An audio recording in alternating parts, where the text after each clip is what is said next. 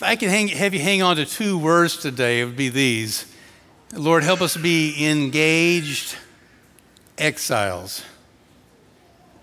We've tried the route of being enraged exiles, and it was fun and fruitless and counterproductive.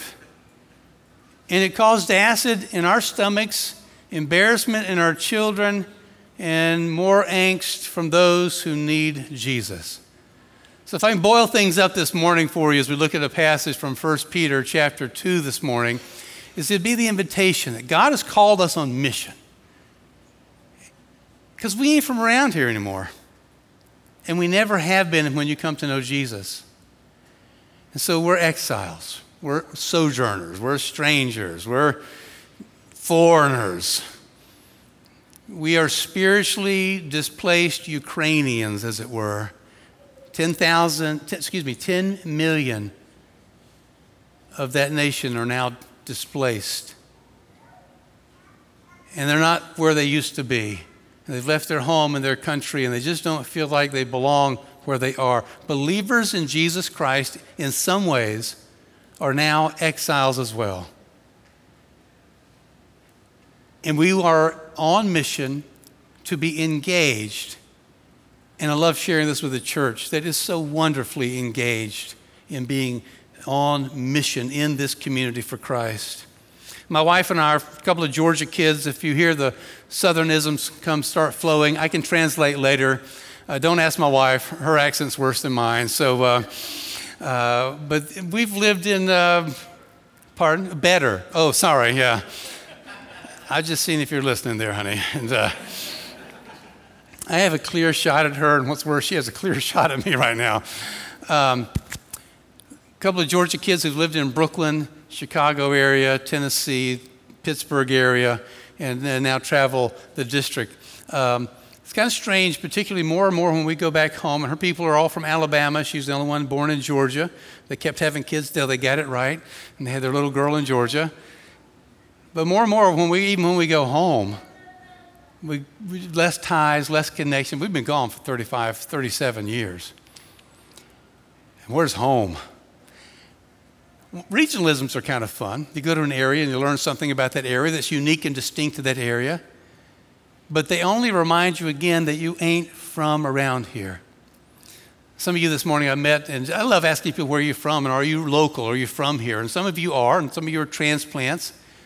But even those who've lived here all their life, if you've been walking with Jesus in the last decades, you have that sense that I don't even know where I live anymore. I never moved. Everything else shifted. And the answer is not political. I said the answer is not political. The answer is not in sociology, psychology. The answer is in Jesus. And so we are now, even if you have been here all your life, if you know Jesus, you are not from here anymore.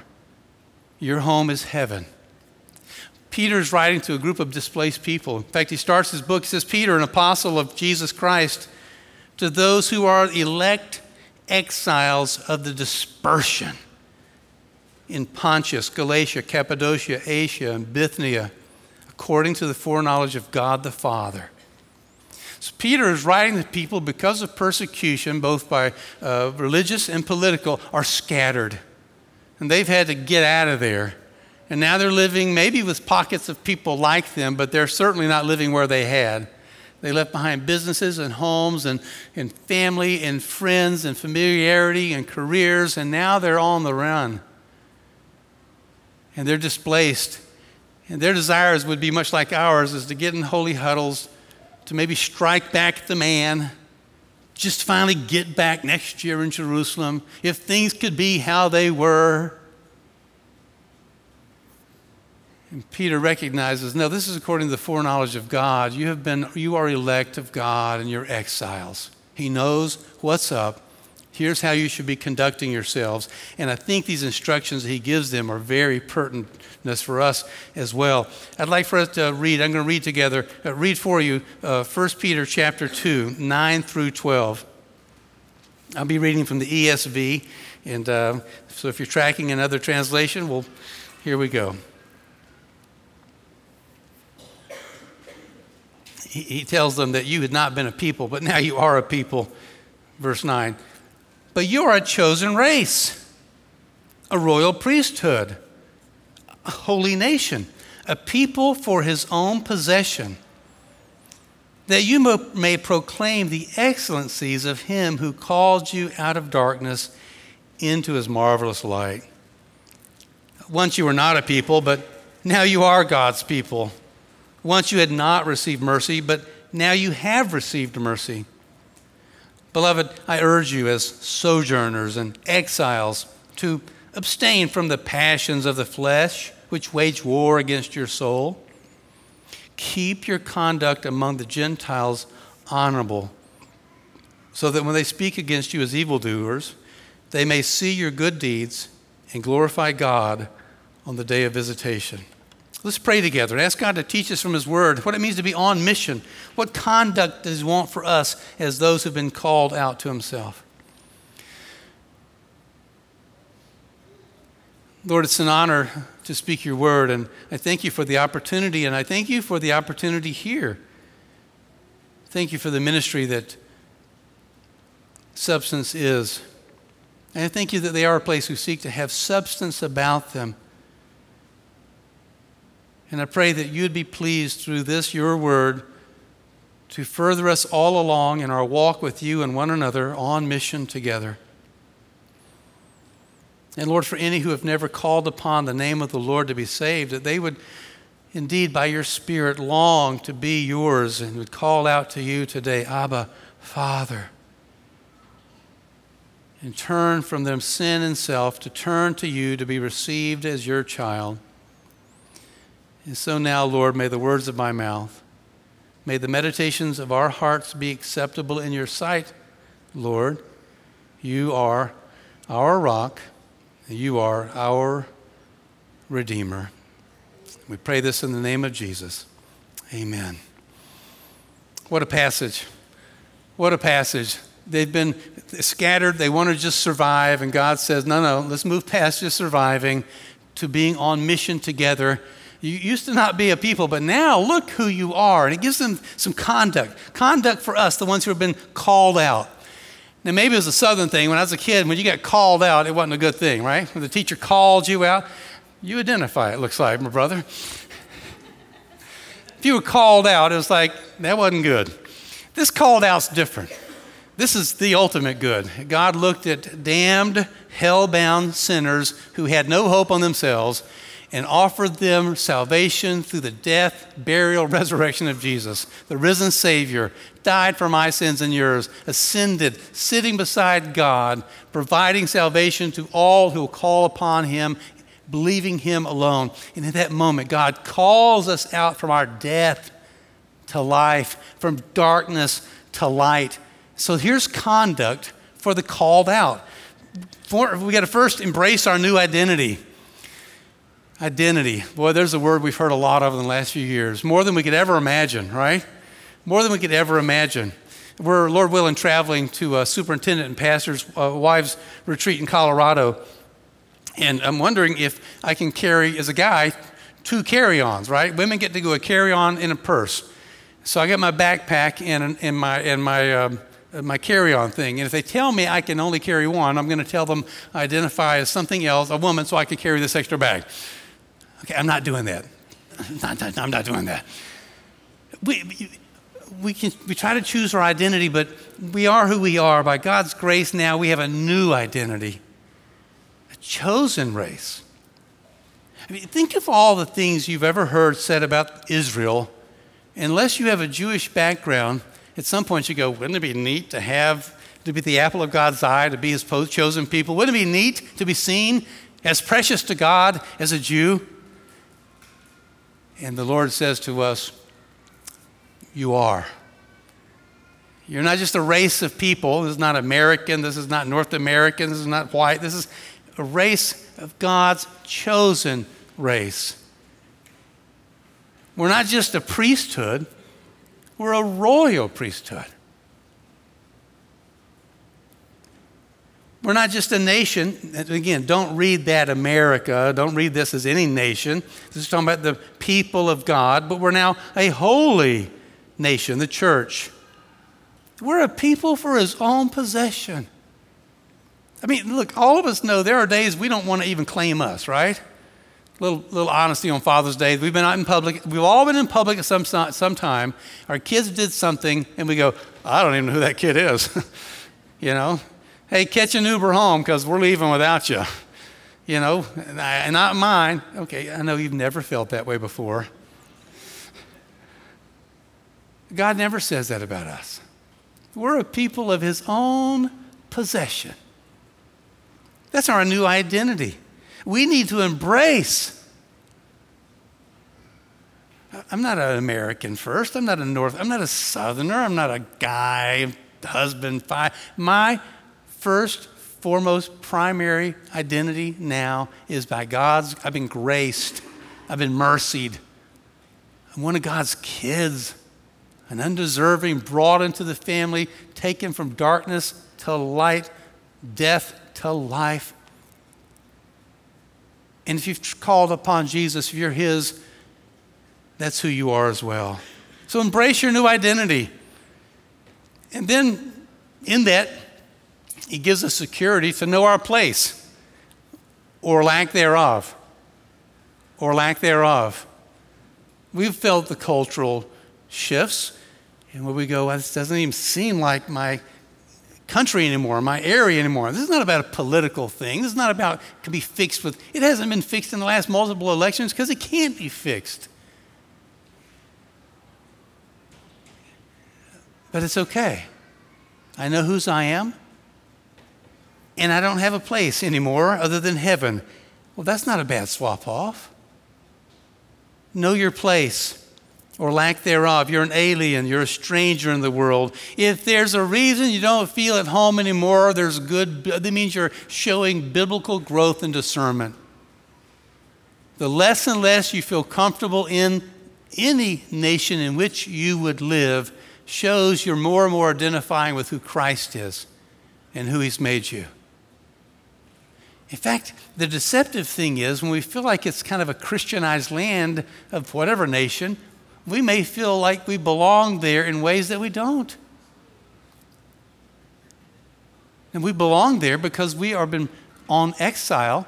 We have been placed there by God on mission. I had a guy recently ask me, he said, wow, the culture we're in right now, we're wondering if we want to move away from the state. What do you think about that? And I thought, oh, don't, I thought you shouldn't have asked me that because I'm going to tell you, well, maybe that's why God wants you here. If you feel there's a vacuum of Christians because it's gotten so bad and you want to create, God may give you a leading and a calling to move. I, I don't know. That's between you and the Lord. But if you're just wanting to flee because it's gotten so bad, maybe it was worse than you thought beforehand. Oh, but if God would please send Christians to my community. And the Lord keeps holding up a mirror and says, I did. Know your place. You don't have one down here, but we have an enduring home. We have an enduring kingdom, and that's heaven. Jesus knew rejection in the world, and he also knew full acceptance by God. As you come to Jesus, the living stone, rejected by men, but chosen by God and precious to him, when we come to Jesus saying, Lord, I don't know where I belong anymore, he says, I know the feeling. I came to my very own, and my very own received me not. Some of you came to Christ and your family exiled you emotionally, or you feel it. Now, you, every family function, they call on you to pray, but that's how they want to, they want to isolate that, right? You do the prayers at the family meals, but after that, please keep your Jesus stuff to yourself. And that hurts. Some people, and this is just amazing to watch through the decades, Jesus will take someone out of drugs and alcohol and being an abusive person, redeem them, make them just this fine, outstanding citizen, and their family is more bothered by the fact they're a holy Joe than they are now a decent individual. Some of you, I'm seeing a lot of heads nod. Some of you have felt that. It's, it's, it's spiritually crazy. But no, it's not. Jesus lived it perfectly. He shined the light, and those in darkness said, we don't want that light, thank you very much. So why are you feeling that way? It's because you don't belong down here.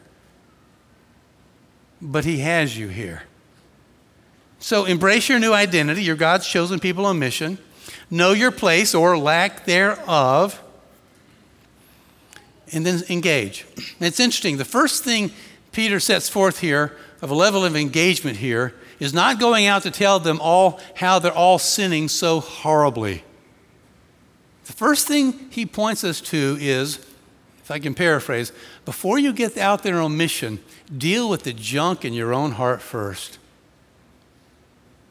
You know what's a whole lot worse than the sin in the world by people who are acting true to their identity because they don't know Jesus? Is the sin in my heart of a guy who does know Jesus. What should be more appalling to me? And I turn on the news and see what they what they have done now. Or when I look in the Word and say, look what I'm still doing. Which one's, a, which one's easier to be upset about?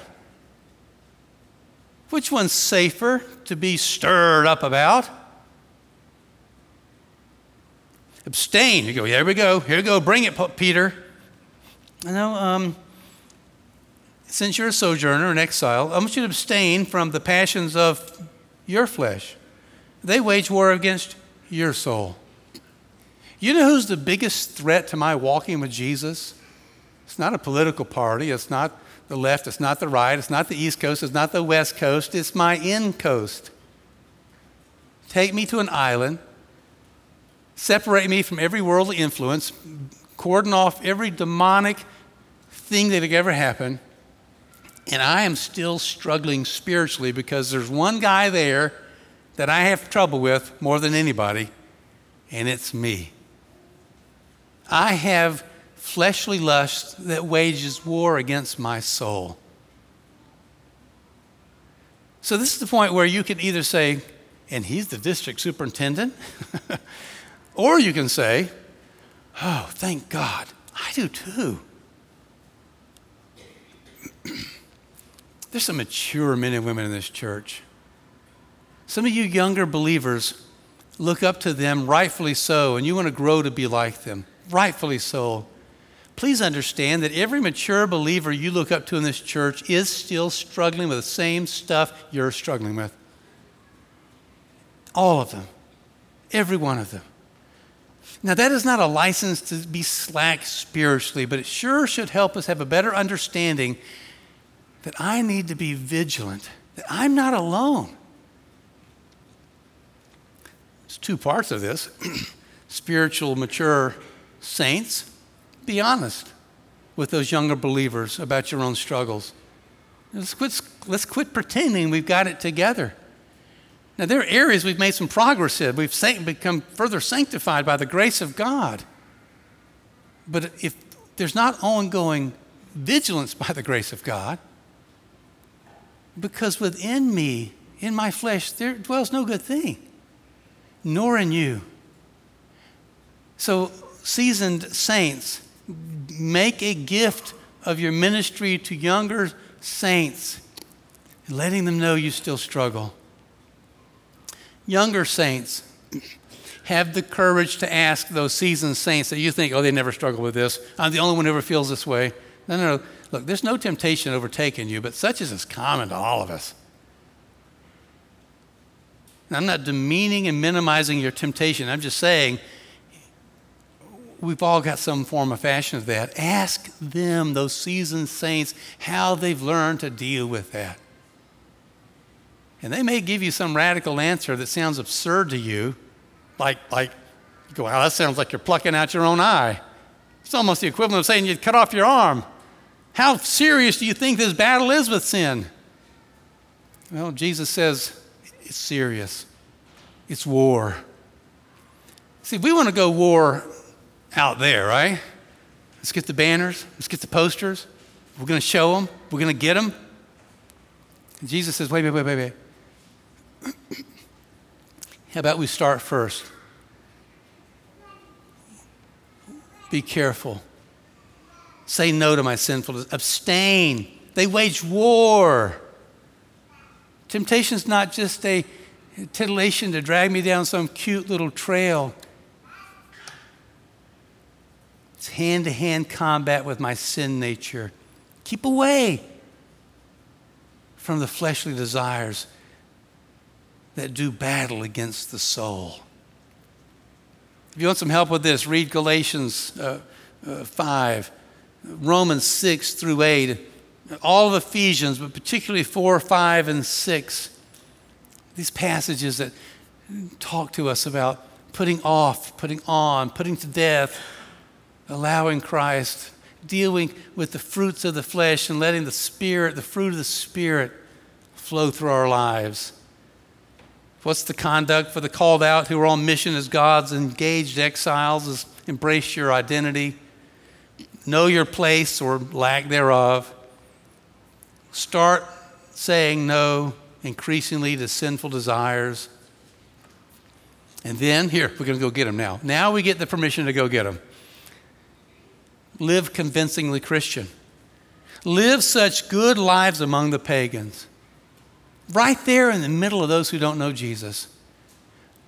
Good lives, helpful lives, beneficial lives, blessing lives, generous lives, kind, gracious, truth-speaking lives. Live such good lives among the pagans. Conduct yourself honorably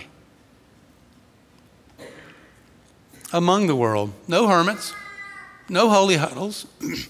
If a successful Christian life is for you to drop off your kids at a Christian school so you can take your car to the Christian mechanic and go to the Christian doctor or dentist while you wait for the Christian mechanic to treat you that, so then you go to the Christian club and eat at the Christian restaurant and go home and sleep in your Christian house and rinse and repeat. Now, none of these things are wrong. I'm not speaking against Christian schools or having Christian connections, but if if a successful Christian life is padding yourself and making sure all your connections are sanctified, what are you doing here? What, what are you doing here? You're an exile. It assumes you're going to have life. You're going to live life right here among the pagans. Some of you have been shopping in the same stores for ten, twenty, thirty years, and that is really cool. We've moved around so much. We've gotten to know people in different places. But some of you have literally grown older with the cashier at that store. That's pretty cool. Somebody coming to mind for you? Yeah. Have they been watching you grow in Christ likeness? Now, they may not be able to label it. They may not know why. They know you're a good church person, all that. Have they seen you not just kind of grow up into maturity and become a good, responsible adult? You get the opportunity to do that. You're in a community. You're placed right here. Right here. Wherever your here is. Be convincingly Christian. Live such good lives. And you know what they'll do? It's really cool. It says, then they'll accuse you. So that when they speak against you as evildoers, what? Repeat, fill in the blank. No good deed goes unpunished. You ever heard that phrase? No, ungood, no good deed goes unpunished? There's some cynicism for you. No, that's life one oh one, right? Some of you know that you have treated a neighbor of yours with such kindness through the years, and the first time your kid went across their lawn the wrong way, they came and got in your face. But enough about that one neighbor we had. And there was no going back, it seems. And they accuse you of this, that, and the other. Some of you have lived very kind lives to that person at work. They find out your convictions about this, and suddenly they know everything about you, right? They know how you voted. They know what you, that you hate these people. They know that you're a bigoted, intolerant, closed-minded, fill in the blank, right? They know. And you go, wait a minute, I've been kind to them for ten, fifteen years, and here's, here's what it got me, right? To quote It's a Wonderful Life, that's what I get for praying. All right? George Bailey prays, gets punched in the face. Now, he had deserved it. He treated the teacher's husband, what uh, the teacher poorly, and the husband there. If you haven't seen the movie, I don't want to explain anymore. This is a civic duty you have to watch the movie. It's a wonderful movie.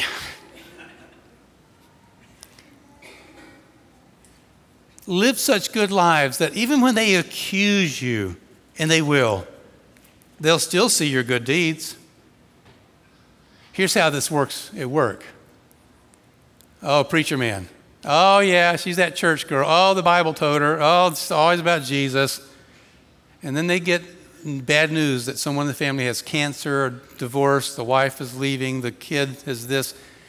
And they come into your office and say, hey, you're a praying person, right?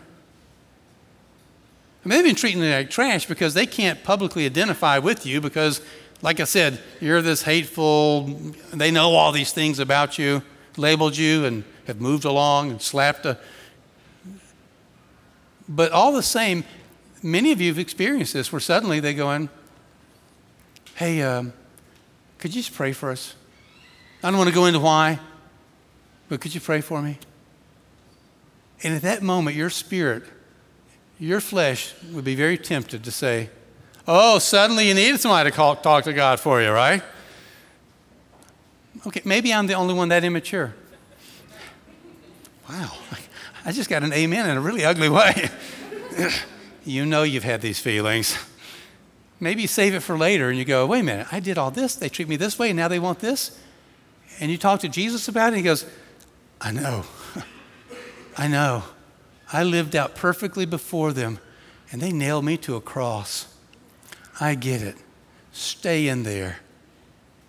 Take the abuse.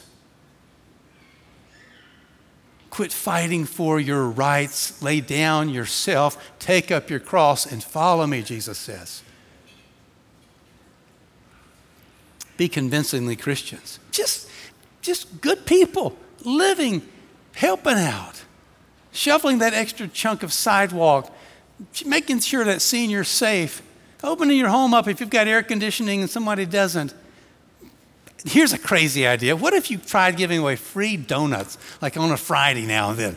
Wouldn't that be just, somebody should try that sometimes. I love tracking free donuts. I always think, why am I not there on Friday? They look so good. I almost asked you to bring me some, but do I look like I need a free donut? Stay out of this. What if you had space to open up a building? Just crazy. Walk with me here. And let people have free Wi-Fi and coffee and could use your building once, maybe like, I don't know, three, four days a week. Just a safe place to gather and to recognize that they can come in here and not get attacked in Jesus' name, but be loved on and, and have already crossed the threshold. Have y'all thought about that even? I love your corner house idea. Fishing, I don't know about fishing. What good could come from that? Well, a lot of good. You guys made some memories. You gave an opportunity. I love tracking with you guys. You had the outside park outreach last year. Y'all doing that again this year? You rained out? Okay. A for effort. You tried. Just this banner in back, Summer at Substance. I just scanned it, and I know your heart. A lot of what's on there is not about we get to further consume all of these special things for us. That's, that's not who you are. You're living good lives right here in downtown and beyond.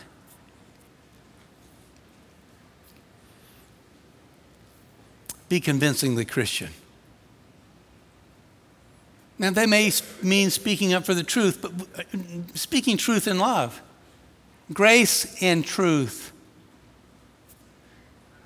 One of our district churches in um, just west, east of Rochester, uh, the worship leader there is a C E O of a, um, the director of a uh, crisis pregnancy center.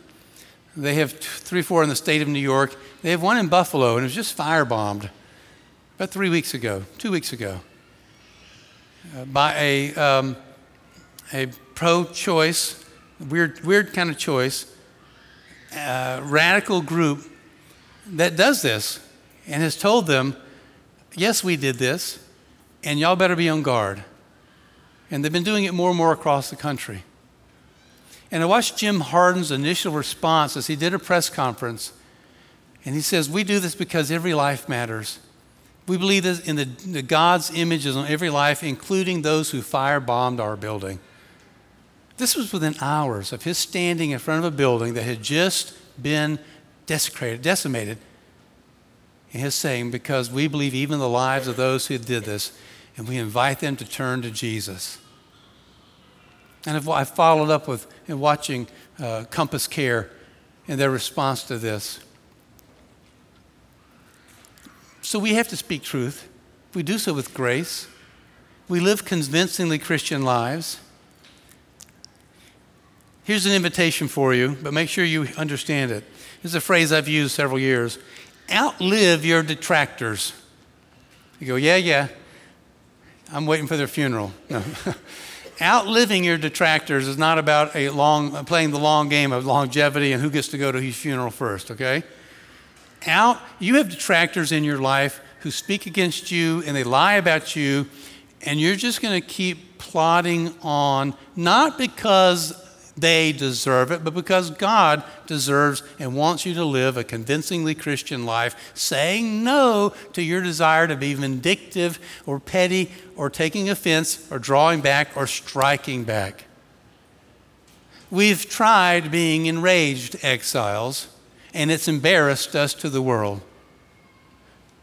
The invitation is to be winsomely engaged exiles. It's your new identity.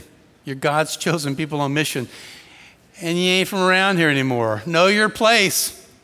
It ain't, it ain't here any longer. Say no to the stirrings inside that are sinful. Be more concerned about the evil within, the leftover junk, than anything you see on the news or in the neighborhood. And then your response is be right there amongst them, convincingly Christian. Tertullian, about two hundred A D, an early church father, said, it's our care of the helpless, our practice of loving kindness that brands us in the eyes of our many opponents. Only look, they say, look how they love one another. So away with squabbling with each other, particularly in public and on Facebook and social media. Away with slandering. Away with even publicly denouncing without sharing the gospel. Away with being uh, detached and only damning. You've been given a, mercy, a mission of mercy to go into a world that needs, must find Jesus. You've been called out of darkness into light, and now you are to call back into darkness of the excellent greatness of God. Tell of his excellent greatness. So enjoy Father's Day, take a break, and get back on mission. In fact, let's do Father's Day on mission as well. God's engaged exiles. Let's pray.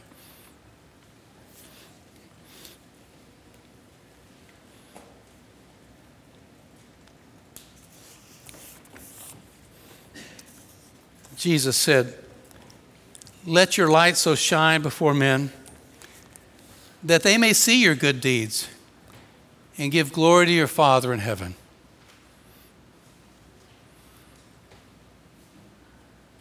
The best scoutmaster there is, the best baseball, softball coach, the best concession stand worker there is, the best neighbor, co-worker, aunt, uncle, grandma, grandpa, living like Jesus. Lord, forgive how we have recoiled, become pugnacious. No one ever lived in a place of such contrast as you did. No one was ever holier in an unholy place than you. And yet we behold you washing feet, being served by, loving, healing, touching, associating with some of what we see as societal outcast. Thank you, Lord Jesus, for being the friends of sinners. That's our only hope. May we also be accused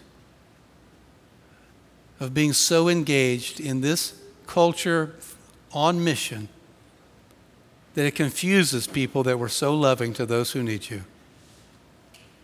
Help us to guard our hearts, to walk with you, to put away the stuff that would lead to being tainted. And help us to be gracious towards those who will falsely accuse us, who long to see us slip. We need you. This is impossible on our own. Empower us to be these kind of people. We pray this in the name of Jesus, and all of God's people said, amen.